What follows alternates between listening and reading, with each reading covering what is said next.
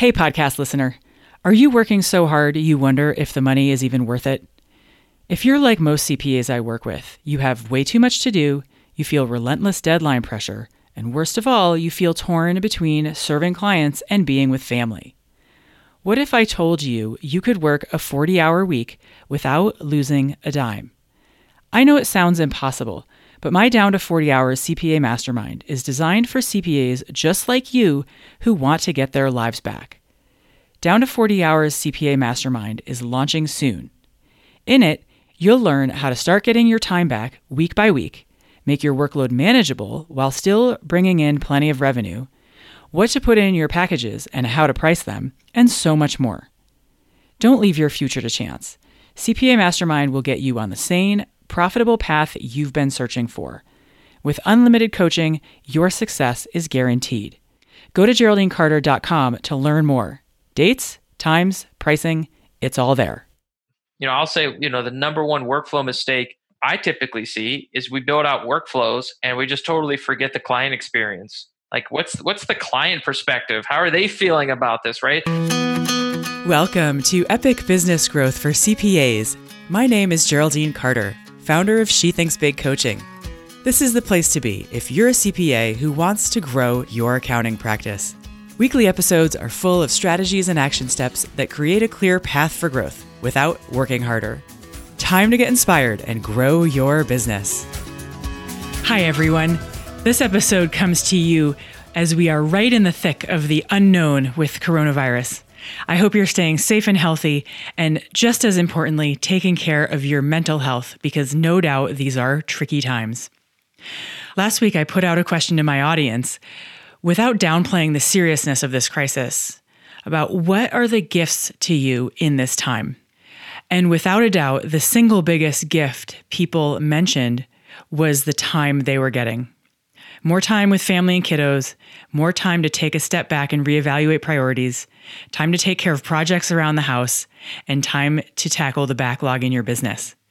Because many of you are taking time to tackle the backlog and get organized in your business, I thought now would be a great time to share this episode with David Cristello and talk about how to design better workflows in your business. Designing better workflows can help you save time and reduce redundancy. It can help you create a better quality product. It can help you create a more consistent product, especially when there are multiple people in the office who now start doing things the same way. It can also help you scale more easily and be more profitable. The natural choice to ask about this is someone who designs workflow software, so I'm happy to introduce today's guest. David Cristello is the founder and C E O of Jetpack Workflow, which empowers thousands of accounting firm owners to build a better firm through managing all their client work in a single, easy-to-use application. He's also the host of the Growing Your Firm podcast, an interview series that highlights best practices and trends in team management, metrics, M and A, marketing, and more. And I'm a subscriber, and I highly recommend his show. David is also the co-author of the best-selling book, Double Your Accounting Firm. His work has been featured in Forbes, Accounting Today, and Accounting Web. Please welcome David Cristello. David Cristello, welcome to the Epic Business Growth for C P As podcast. Hey, thanks for having me. Excited to be here. Right on. So we're talking today about workflow and the challenge that C P As face, which is paperwork comes in, needs to move through the system and be touched by lots of different people in the process, and then it needs to get back to the client. And there are all kinds of places for inefficiencies in here. And I think a lot of C P As struggle with workflow and systems in their businesses. So I would love to talk with you today about, since you're an expert in designing workflows, how do people even begin to solve some of their workflow challenges? Yeah, I, I I am so excited to dig in. It's not every day I get to to come onto a show and chat workflow, so I'm a, I'm a, as excited as you are. So before we dive into that, I always love to find out, what was the very first thing you did for money? Yeah, and I, I, I kind of mentioned this, you know, pre-interview. I don't think anybody knows this story, and it is this. So in the fifth or sixth grade, there is this uh, card game, and it's still around, it's still popular, I think, called Magic the Gathering. Okay, so Magic the Gathering, it's this card game. You buy a starter pack of cards for something like ten dollars or fifteen dollars. And there were kids in my class, and I had a small class. So there's eleven kids in my class. So I knew every kid in my class pretty well. And they really wanted a deck of Magic the Gathering, but their parents weren't taking them to the mall. I was going to the mall. So I bought two extra packs of Magic the Gathering for ten dollars, and I sold it to them for like twelve or fifteen dollars. And they were, you know, somewhat annoyed that I gave them an upcharge because they knew the price of a Magic the Gathering starter kit, and they still paid for it. And I felt so guilty that they, you know, you know, said, "Hey, why aren't what? It's ten dollars." I'm like, "Yeah, but I had to, you know, I went out and I got it. I had to put up my own money.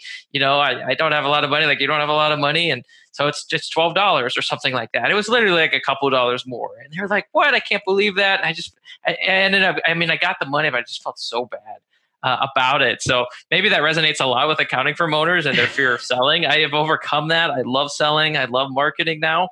But that early, that early run in in fifth, sixth, seventh grade. That was uh, that was a tough one. So I made a little bit of money, but I was like, oh boy, I just felt so bad.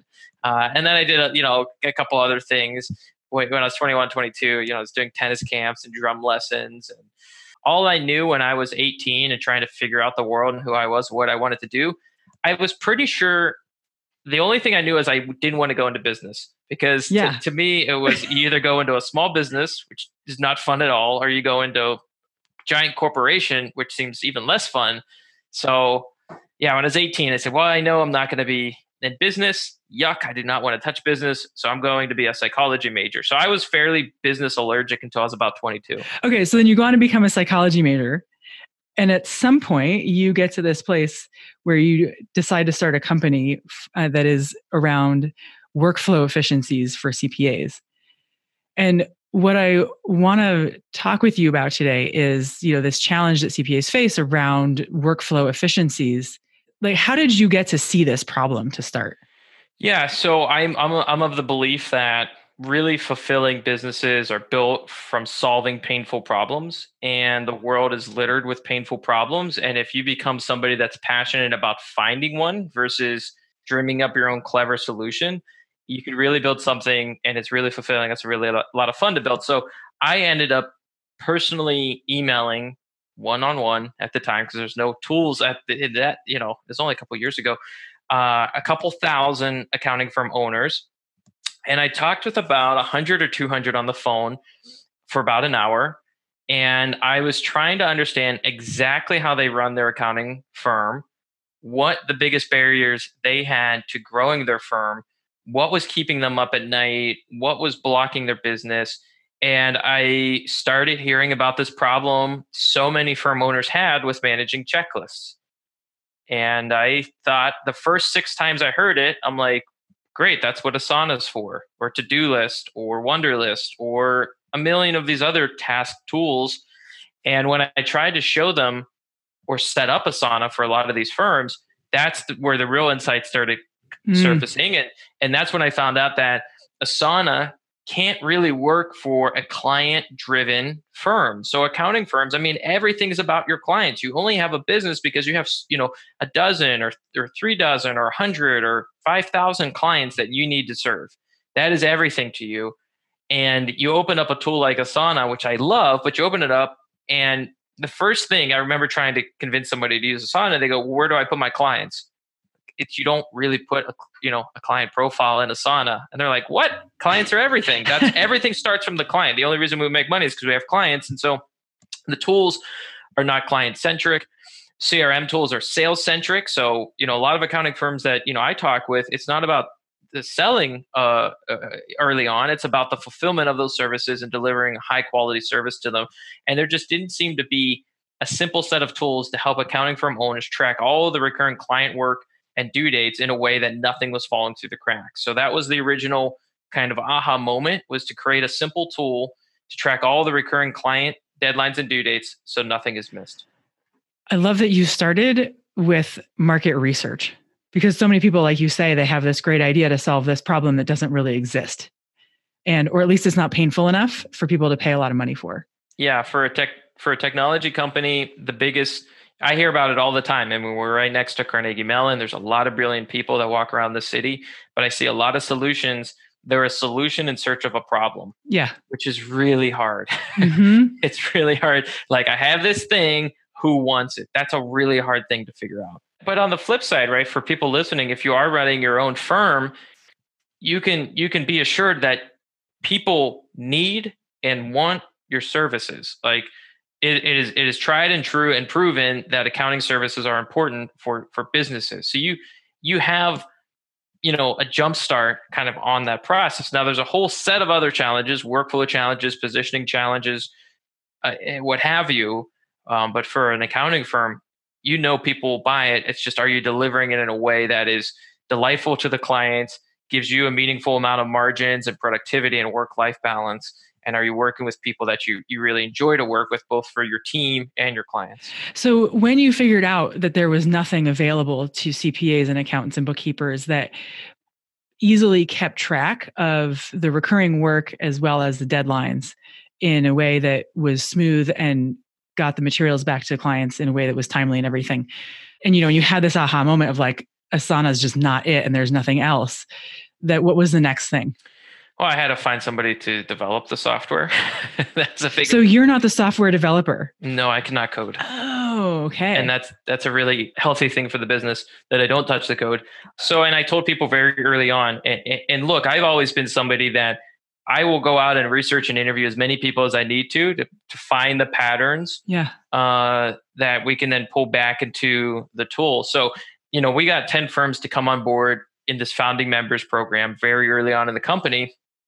And I told them, look, a solution hasn't been started. Solution has not been built. You can pre-purchase this solution.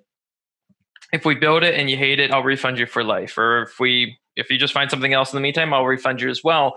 But the way business owners vote, or firm owners vote, is with their wallet, right? If I, if, if something's really important to a firm owner, and this is, you know, great, you know, if you're listening and if you want to know if something's important or not, the question is like, will you pay to have it solved? Yeah. And if the answer is no, then it's like not super important to you. It's just as simple as that. And, you know, assuming cash flow is normal. And I, I know people go through, through, through cash issues as well, but um, we got ten to pre-purchase the software. And to me, that that represented that this was painful enough that they would put down real dollars um, to, to purchase it, even under the premise that it hasn't been built yet. So we got those ten and, you know, found a developer, started building it. And, uh, you know, kind of, it, you know, things just snowballed from there, got it out to the market, got some initial feedback. And then we've just been on this journey to continue, um, you know, our exploration of trying to understand workflow pain, workflow problems. Uh, we're, we're now fortunate now. I mean, we have thousands of, of accounting professionals use it in eighteen plus countries. And so we have tons of data points that we get to look at to see what are the challenges with workflow and how do you overcome them, and uh, whether it's through training or whether it's through, you know, future feature development. Uh, so it's just been an exciting ride so far. Yeah, it's been really cool to see what you've built. The piece that I want to really drill down into is when you have a workflow problem, where does one start? Where did you guys learn to start? So typically, and, and nine times out of ten, you know, we, we've seen this very common mistake where, where there'll be pain in the business and the firm owner, and generally speaking, business owners will say, I have a problem with this person. Now, of course, there's times where just culturally you have a problem with the person and they're not the right fit. But nine times out of ten, it's a process problem that manifests itself through a person, right? Um, you know, you're, you're saying, well, why isn't this person getting X, Y, Z done? Um, they never, they never tell me X, Y, and Z. Why didn't they tell me about this? How did they not know how to do this? It's like, well, what was their onboarding like? What's their training like? What's the expectations? What's the system? What's the process? So let's say you, you, you, you feel the pain in your firm, right? You have just gone through tax season and it was your worst one yet. You worked more hours. Clients seemed to be grumpier than usual. You didn't meet the deadlines that you thought you were going to meet. You know, whatever it may be, there's something that is throbbing in your firm and you need to figure it out. What we like to do, or we recommend doing, is, you know, and if you, and if you're fortunate enough to have a team, get your team in, in, into a conference room, have the whiteboard there, and just say, hey, everybody, let's just write down the steps of what it takes to complete an individual tax return, how we do it at our firm.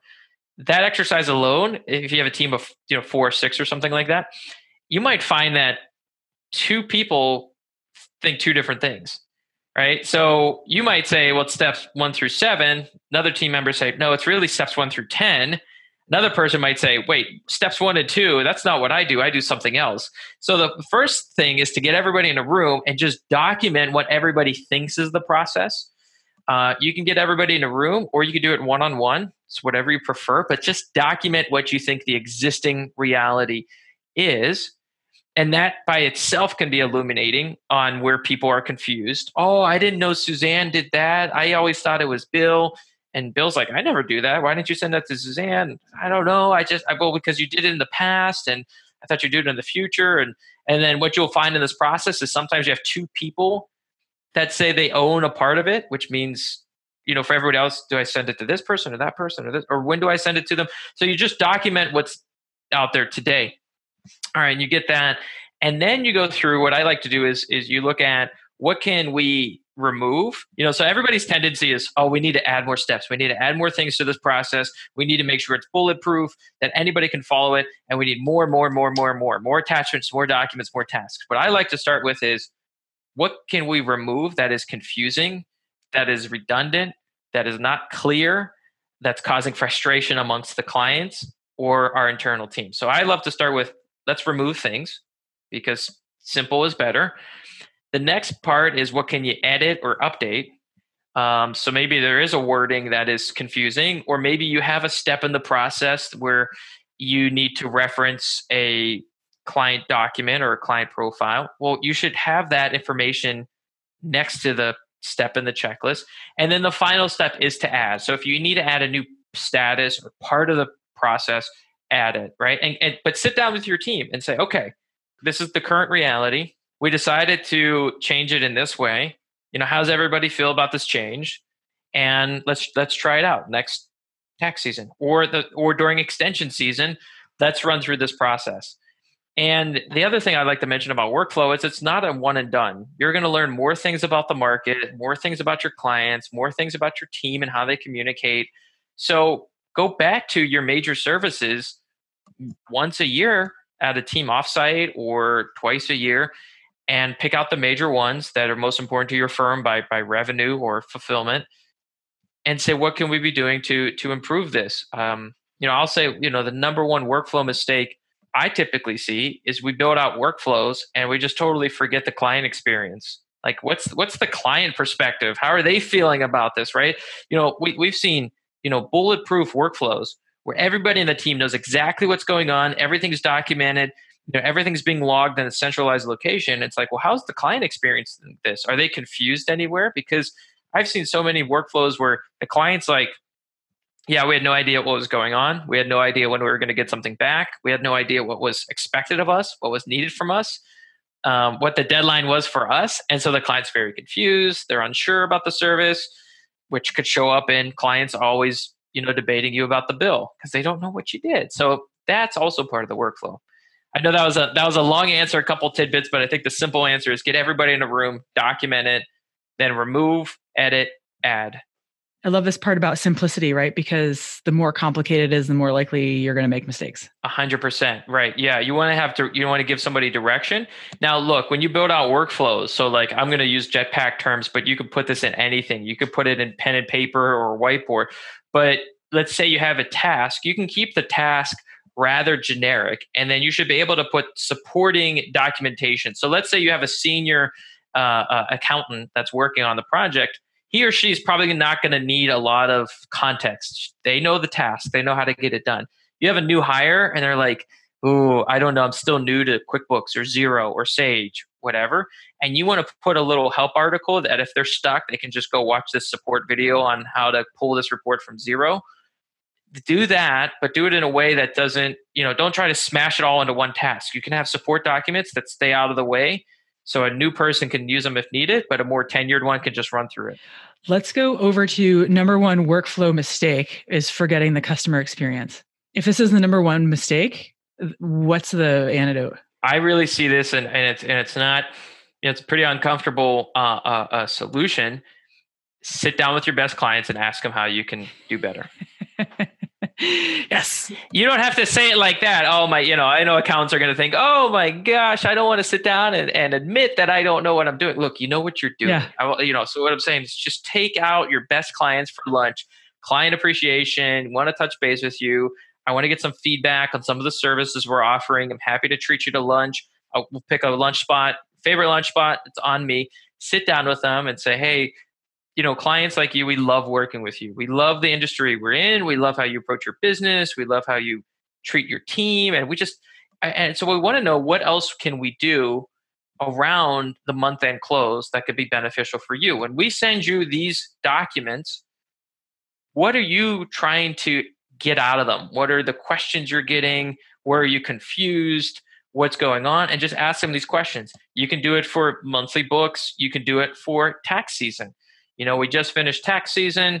Want to sit down with you and say, you know, every year you obviously have to do taxes. What can we do to make your life easier next tax season?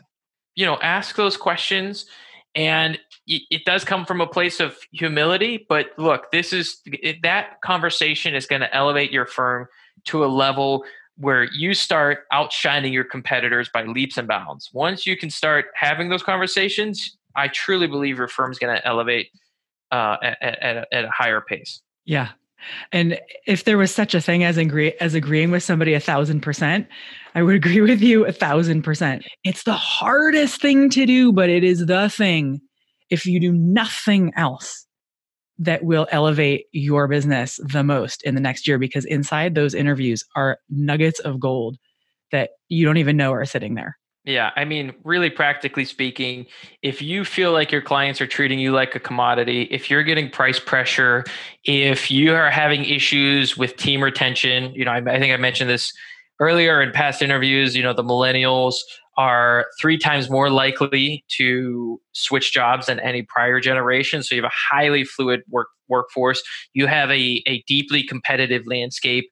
Uh, from every every kind of competitor seems to be getting more money and getting bigger in size. And if you want to elevate beyond being a commodity, you have to think about, you know, research and development. And now at tech companies, that means, okay, we're building products and features and da da da da da. You can do this with your accounting firm, and the way you do that is spending ten percent of your time talking with your clients on what you could do to be a bit better. And the way this has manifested itself in, in some of the firms that we've worked with is the clients that they had these interviews with. You know, we had one firm we talked with, and they just made this part of their workflow to, to send out this report at the end of the engagement. The majority of their clients said, every month, I just want a cover sheet on my books, and I want it to be a stoplight, green, yellow, red. I want you to give me a score based on what you see in our numbers and what you see as industry benchmarks. I'm happy to pay more for that if I just have that one sheet, because that's all I care about is red, yellow, green. And I trust you because you see our books. And if you benchmark that against our industry, wonderful, right? And and then all of a sudden, I mean, it sounds so simple, right? You have this little stoplight report you you, you put as a cover letter on top of your month-end close. But who else is doing that? And all of a sudden, you know, you know, so much of the content in this community is about becoming an advisor. And I think we get very academic about what an advisor looks like. But this red, yellow, green stoplight cover sheet starts moving you into advisor status, because you are now putting a recommendation or stamp on their business. And you can put all the disclosures you want. I don't know your business as well as you do. You're the expert. I'm not. You can put all the disclosures slash insecurities you want about this little report you're putting together. But if you put it on the the the, the top of the, the papers, firm other firms don't do that. And all of a sudden, you're not a commodity. You're you're a little bit more thoughtful about your client base, and you build that into your workflow. So every month you do steps one through six, where you add a seventh one, which is be sure to add the stoplight report on the top of it. And then you have a little uh, reference. If you don't know how to create a stoplight report, here's how to do it. And it's and it's you, the firm owner, walking through how to create your first one or something like that. So I, I think that's a really, really important part of, of workflow is the client experience. And I don't think we think about it enough. And again, spending time in that landscape and having lunches with your clients just to explore what you could be doing to make their lives a little bit easier To me, that's R and D. And that that's what turns you from a commodity to being a real advisor and not competing on price. Rob Ryan, who is an advisor to tech startups, likes to say, the only way to find out if your dogs like the dog food is to give them the dog food. And you can't invent your dog food in a vacuum and pretend to yourself like they're going to like it. Look, I'm not, when I make that recommendation, I'm not saying you email one hundred of your clients and have lunch with them tomorrow. Pick the ones you really know, probably have been with you for the longest, or uh, you have a deeper relationship with than others, and ones that you feel like you can have a conversation like this and not, you know, be too worried about, uh, and know that the client has your best interests at heart. And, you know, also nine times out of ten, the client's probably excited to have this conversation. Right. Because, I mean, look, I know we, we, we had a really long rant about this a couple of days ago, but the business owner gets their financials back and they can't read it. And they feel so guilty about not being able to read it and so insecure about not being able to read their P and L. And they don't want to admit that, right? They don't want to say, I don't know what this means, but all I know is I have this money in the bank and I need this much money in the bank. And for you to sit down with them and just say, hey, it's okay. You're not alone here. We see this all the time across our clients. So any feedback they give you, I'm sure you've heard it a million times. Look, you're not alone. We hear this all across our clients. What would make it easier for you to kind of read these reports, or make it easier to get your tax information together, or make it easier to make inventory decisions, or whatever it is? And just partner with them in that discussion, right? It's not any more than that. I just, just don't overthink it and, and have some fun with it. Yeah. And if you can make a workflow for your clients for what to do before with information that they need to get you every month, and then another one for what they need to do in order to extract the data, the information that's useful to them in a way that they can sort of make decisions and be better informed, like what reports they look through, what details they're looking for, what data they pull, and where to put that in a report. If you can make workflows for those two processes for your clients, you are going to separate yourself from the crowd in a significant way. Yeah, I would say when you learn something new from a service level, or you launch a new service, you know, the things that that we've talked about, we have this this framework we call the S A T method, standardize, automate, track. So let's say let's say it is just you right now, and you're you're doing all the returns, you're doing the month-end closes, maybe you're doing some C F O work. A, a mistake we see early on is, you know, the owner's growing, they're doing well, they hire people, but nothing's standardized. And so everybody's doing something slightly different. So look, at some point, you need to just write down what you're doing. And if you're too busy to write down what you're doing, open up a voice memo and say, hey, this is what I'm do- doing. Open up Snagit or Jing or Loom, all these screen recording softwares. Just document what you're doing. Okay, you need to standardize the steps that you're taking. So that's that's the, the first thing. Could be tax planning, could be taxes, could be payroll, could be bookkeeping. Just please document it for, for everybody listening. The next thing is about automating. And to me, automating is, um, it could be a technology focus, or it could be using a tool to automate job recurrences or to automate scheduling. Um, to me, automating also means, uh, I, I also put delegating into there, right? So, but you can't, you can't automate or delegate something you haven't standardized. If you try to do that, if you're like, ooh, a tool, or, hey, I'm going to hire somebody and that's going to fix my problem, but you haven't standardized, then it's it's just total chaos, right? And everything's shooting every which way. So you have to standardize first. These are sequential steps. Then you can automate or delegate. And then once you do that, you need to make sure you have the right set of tracking uh, uh, mechanisms in place for you to know what's going on. We've seen a lot of firm owners struggle with work-life balance, even though they have a large team. And that's typically because they don't have the right tracking or visibility in their firm to see what's going on. So what happens? I mean, look, a lot of firm owners, a lot of business owners are a little bit of control freaks, and they want to know, this is their baby. This is their biggest asset that they're probably ever going to create in their lifetime. So they want it to go well. And if you don't have the tracking tools to see how things are going, what do you do? You micromanage, you get into the weeds, you send people emails, you give them texts, you get on the phone with them. Hey, I just want to call to get an update. You don't need to call somebody for an update. That should live somewhere not in a phone, right? Because the only way you're going to take a real vacation is if you have tracking mechanisms in place that don't require you to email, text, call, knock on somebody's door to figure out what they're doing. So anyways, standardize, step one, automate, step two, track, step three. Love it. All this is going to go in the show notes for those of you who are out gardening or washing dishes, or if I can take a play, page from your playbook, paragliding, skipping, and flying kites. Yeah, I've never been paragliding, but that would be uh, that would be a pretty intense podcast. So for our listeners who are aware that they need workflow efficiencies and they don't want to figure it all out themselves, talk to us a little bit about Jetpack Workflow and just at a high level what it does and how it helps them. Yeah, the goal of Jetpack Workflow is to, you know, give you the set of tools where you can standardize and document everything in one place, set up recurrences of all those deadlines and due dates, and give you a simple way to track what your team is working on. So uh, there's checklists you can build out. We call them templates. You could roll them out very, very quickly to your clients. So there's there's client profiles, there's client notes, you can upload documents, you can collaborate with your team. And again, it's all under the goal of this, this software solution, which kind of looks like a marriage between project management and C R M, is built for these accounting firms, bookkeeping, payroll, tax practices, everything in one place so nothing falls through the cracks. I love it. And I listen to your podcasts, and sometimes you have customers or clients on who talk about their results, and they've had some pretty amazing results. So give us um, some of your favorites who have saved piles and piles of time. Susan Wilson was a, is a firm owner that uses Jetpack Workflow. It was her, her partner, and they had a, a third team member. And it was a month before tax season. And the team member, the, this third team member, decided that, you know what, I can't do another tax season. She left. Right. And their firm had been growing, right? They've been giving amazing client experience. So they had almost twice as much work to complete with one less team member thirty days before the big tidal wave of work came in. And so they decided to make two critical shifts and document it in Jetpack Workflow. First thing they decided, we're only going to start when we're ready, meaning the client has to send us all the materials before we begin our work. So they created a little Q A checklist, quality assurance checklist, that they would check off what's needed from a client before they started.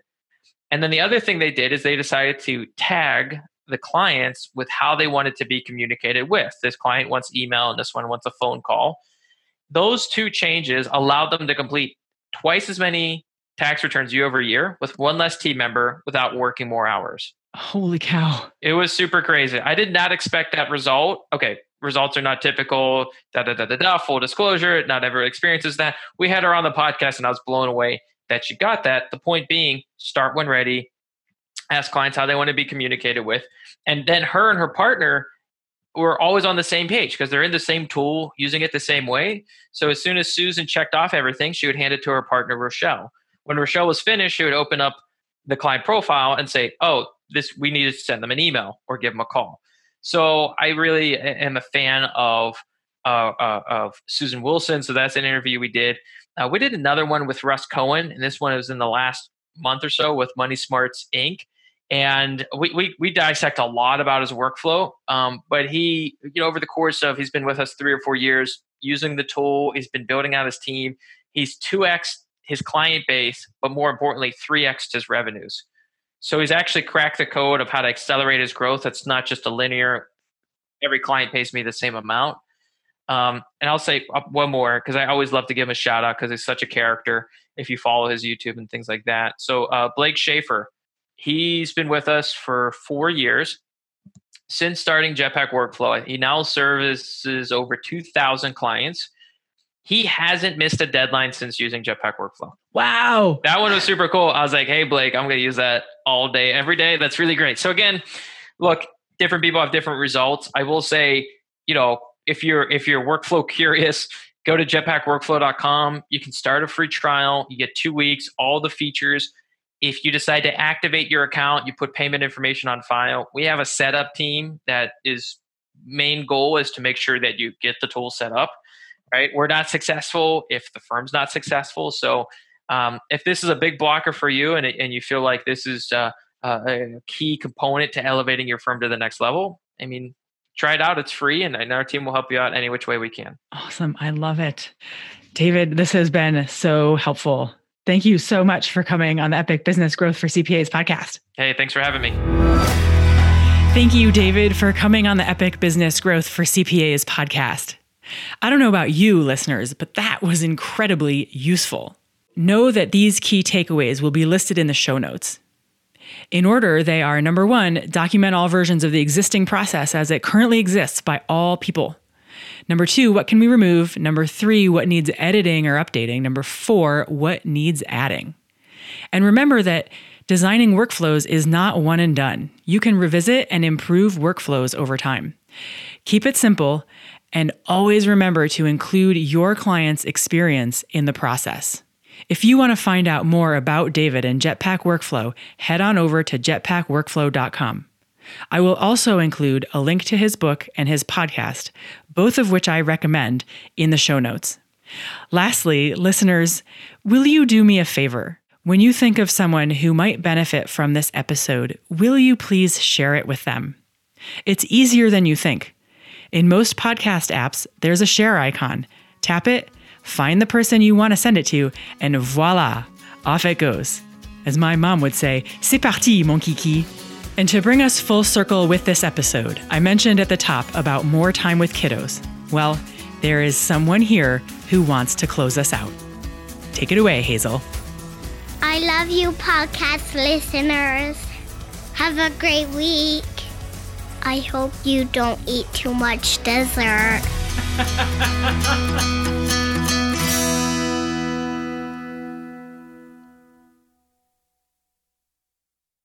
Hi again.